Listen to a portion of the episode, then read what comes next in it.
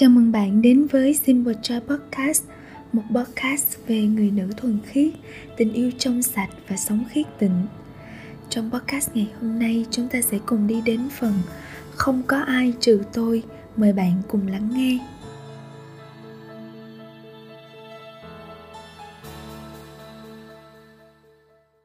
Vấn đề quan trọng của thủ dâm là gì? Xung năng tình dục đặc biệt nơi người trẻ cực kỳ mạnh mẽ và dường như thường xuyên đòi hỏi phải được thỏa mãn ngay tức khắc. Không có gì đáng ngạc nhiên, tôi chắc là thế. Nhiều người hiểu giáo huấn của hội thánh về tình dục trước hôn nhân và cam kết để dành tình dục cho hôn nhân. Đồng thời, họ chiến đấu trước vấn đề phải làm gì với xung năng tình dục mạnh mẽ này, đòi ta phải quan tâm. Và không tránh khỏi xuất hiện vấn đề thủ dâm các sinh viên hỏi, có được thỏa mãn khao khát tình dục một mình hay không? Chẳng ai bị thiệt hại về chuyện ấy cả. Có quan hệ tình dục với ai khác đâu, vậy tại sao nó lại là vấn đề? Sống trong sạch nghĩa là tôn trọng tính dục của chúng ta, và thụ dâm thì phá bỏ sự tôn trọng này. Dưới đây là sáu lý do chính yếu giải thích tại sao thủ dâm hạ giá và làm phương hại đến món quà tính dục. Trước hết thủ dâm không bao giờ đáp ứng trọn vẹn mục đích của tình dục. Sống trong sạch là tôn trọng tính dục của chúng ta đến độ chúng ta dành chuyện quan hệ vợ chồng cho bối cảnh tình yêu hôn nhân. Thủ dâm làm cản trở sự tôn trọng đó. Điều đã được thiên chúa tạo thành để làm quà tặng cho người khác thì không thể dùng làm kho tàng tích trữ cho riêng mình. Khi người ta thủ dâm thì họ dành riêng cho mình món quà lẽ ra phải được trao cho người khác chẳng có chút trao tặng nào trong đó cả. Mục đích kép của tình dục là trao tặng sự sống và trao tặng tình yêu, bị chối bỏ bởi hành vi thủ dâm. Hành vi ấy chẳng hề yêu thương người khác, cũng chẳng trao ban sự sống cho một người nào khác hay cho một quan hệ nào. Thứ hai, thủ dâm không làm thỏa mãn người thực hiện nó. Nhiều người biện luận rằng thủ dâm cần thiết, đặc biệt cho các bạn tuổi mới lớn để giúp chế ngự xung năng tình dục. Họ cho rằng những thuốc bách nổi lên quá mạnh khiến các bạn không thể làm gì khác được. Quan điểm này có vấn đề là trong khi thủ dâm làm giảm căng thẳng tình dục nhất thời, nhưng thực sự lại gây hậu quả lâu dài, làm gia tăng ham muốn tình dục.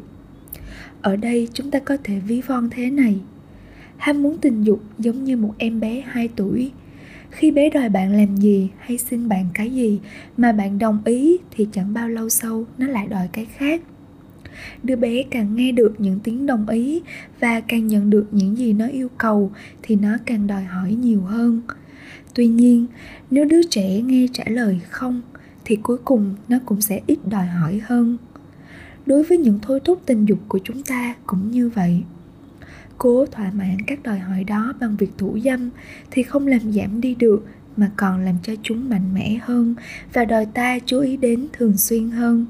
Người ta càng thủ dâm thì càng cảm thấy có nhu cầu thủ dâm. Thứ ba, ham muốn tình dục dồn dập, không gây nguy hại. Không người đàn ông nào chết vì sản sinh ra quá nhiều tinh trùng, cũng không người phụ nữ nào chết vì không thủ dâm đấng tạo dựng thân xác chúng ta là thiên chúa đã không để cho chúng ta chiến đấu thất bại. Đối với nam giới, cơ thể chúng ta có những phương tiện tự nhiên để giải phóng bớt tinh trùng qua việc xuất tinh trong giấc ngủ ban đêm hay còn gọi là di mộng tinh.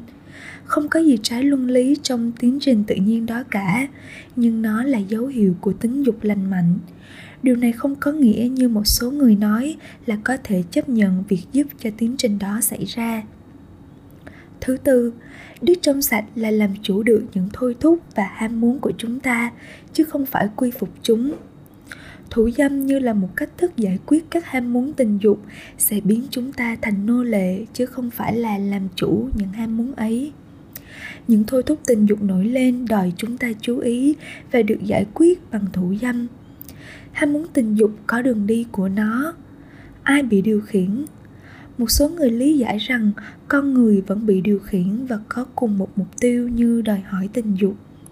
Đây có lẽ là trường hợp của một số người, ít nhất là thuở ban đầu. Tuy nhiên, việc thủ dâm có thể trở thành một hành vi gây nghiện. Nhiều người bắt đầu thủ dâm thường xuyên ở trường trung học như một cách giải tỏa dồn nén và rút cuộc thành một thói quen bị cưỡng chế mà họ không thể bỏ, thậm chí đến 10 hay 15 năm sau. Càng đáp ứng ham muốn thì ham muốn ấy càng trở nên mạnh mẽ và càng ít có khả năng kiềm chế. Không mất nhiều thời gian để tự biến mình thành nô lệ cho các ham muốn tình dục của mình. Thứ năm, việc thủ dâm tạo cho chúng ta thói quen đạt tới kích thích bằng tay của chúng ta được luyện theo cách này thì người bạn đời của chúng ta có thể sẽ không đáp ứng được và cũng không làm cho chúng ta thỏa mãn có lẽ sẽ là một lời tuyên bố đáng buồn về tính dục của chúng ta nếu mình nhằm cho mình thỏa mãn về thể xác hơn là vợ hay chồng mình. Thứ sáu, thủ dâm đem lại những hậu quả tiêu cực cho mối quan hệ của chúng ta. Tính dục của chúng ta là để biểu lộ qua thân xác trong bối cảnh của mối quan hệ. Thay vì hướng đến người khác đầy yêu thương, thủ dâm lại biến tình dục thành hành động quy hướng về chính mình như một người bạn diễn tả. Thủ dâm là một cuộc độc thoại, chứ không phải là đối thoại. Các hành vi tình dục mang ý nghĩa là cuộc đối thoại. Khuynh hướng quy về chính mình của việc thủ dâm có ảnh hưởng đến cuộc sống của chúng ta, cả về mặt tương quan và thiêng liêng. Chúng ta càng quy hướng về mình thì chúng ta càng ít có khả năng trao hiến trọn vẹn cho người khác quy hướng về mình dưới mọi hình thức, ngăn cản không cho chúng ta yêu thương người khác với tình yêu chân thành và sâu xa việc thủ dâm luyện cho chúng ta sử dụng tình dục vì những lý do ích kỷ và chính việc tập luyện này có ảnh hưởng tiêu cực đến khả năng cảm nghiệm được tình dục là yêu thương người khác một cách trọn vẹn Tặng phẩm tuyệt vời tình dục vốn được gìn giữ nhờ đức trong sạch sẽ trở nên yếu kém đi vì thủ dâm.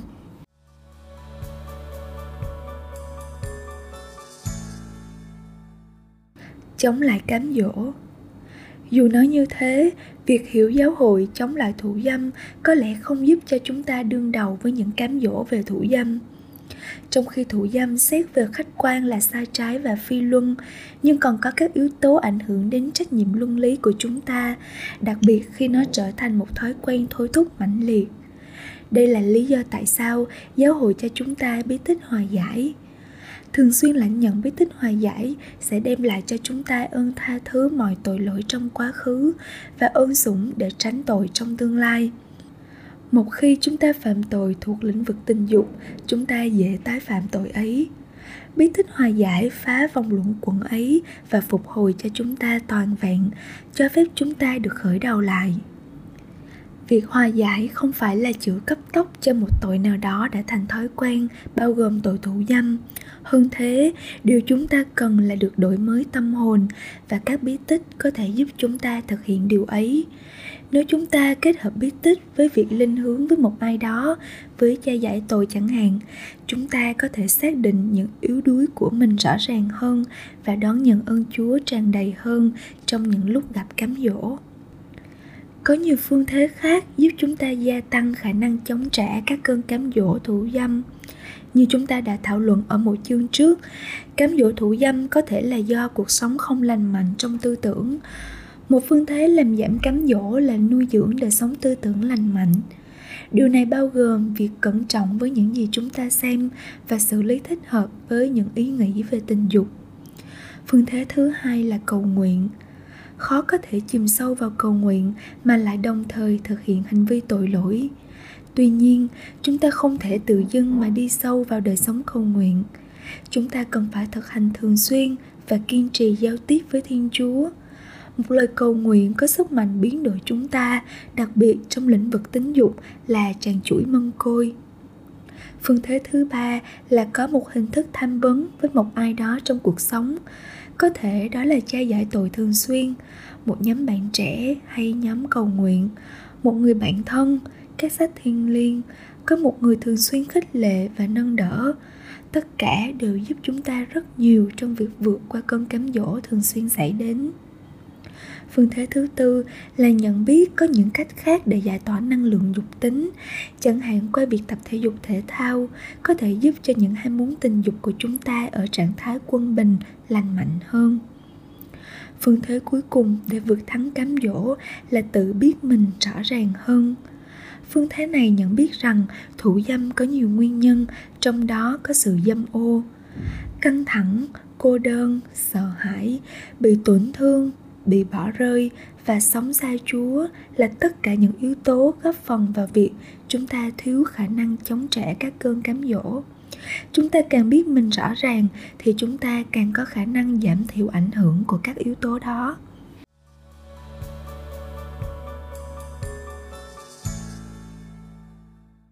Hãy nhớ đừng bao giờ nhầm lẫn giữa cám dỗ và tội lỗi. Bị cám dỗ thủ dâm chỉ là bị cám dỗ mà thôi chính Chúa Giêsu cũng đã từng chịu cám dỗ dưới nhiều hình thức nhưng người không phạm tội Chúa Giêsu ước muốn chúng ta sống trong sạch và sống tính dục toàn vẹn. Để được như thế, Chúa sẽ ban tràn đầy ơn sủng để vượt qua mọi cơn cám dỗ mà chúng ta gặp phải. Một chia sẻ thực tế, dù học ở trường công giáo, Mark chưa bao giờ nghe nói rằng thủ dâm là một hành vi không lành mạnh. Nhiều người giải thích rằng đó chỉ là một giai đoạn mà đa số các bạn nam trải qua chứ chẳng có gì to tát lắm. Tuy nhiên, Mark biết rằng có điều gì đó không đúng. Anh cảm thấy mình rất ích kỷ và nhất là cô đơn khi thực hiện hành vi thủ dâm. Ngoài ra, nó còn làm cho anh nghiện. Sau kỳ tĩnh tâm vào năm đầu tiên ở trường trung học, Mark tự nhận ra rằng việc anh thủ dâm không nằm trong kế hoạch của Thiên Chúa dành cho tính dục của anh và làm cho anh xa cách Thiên Chúa. Mark bắt đầu xuất sắng cầu nguyện cho mình được thoát khỏi việc thủ dâm. Mặc dù phải mất nhiều thời gian, nhưng với sự trợ giúp của Thiên Chúa, anh không còn làm nô lệ cho việc thủ dâm nữa. Khi học năm cuối ở trường trung học, Mark vui hưởng tình yêu sâu đậm với cô bạn gái của mình và cả hai chọn sống trong sạch trong khi yêu nhau. Sau khi ra trường, anh lại trở về trường trung học để nói cho các nam sinh năm đầu tiên để họ không vướng vào hành vi ích kỷ như thế nữa. Cảm ơn bạn đã lắng nghe hết podcast ngày hôm nay. Hẹn gặp lại bạn trong những podcast tiếp theo. Xin chào.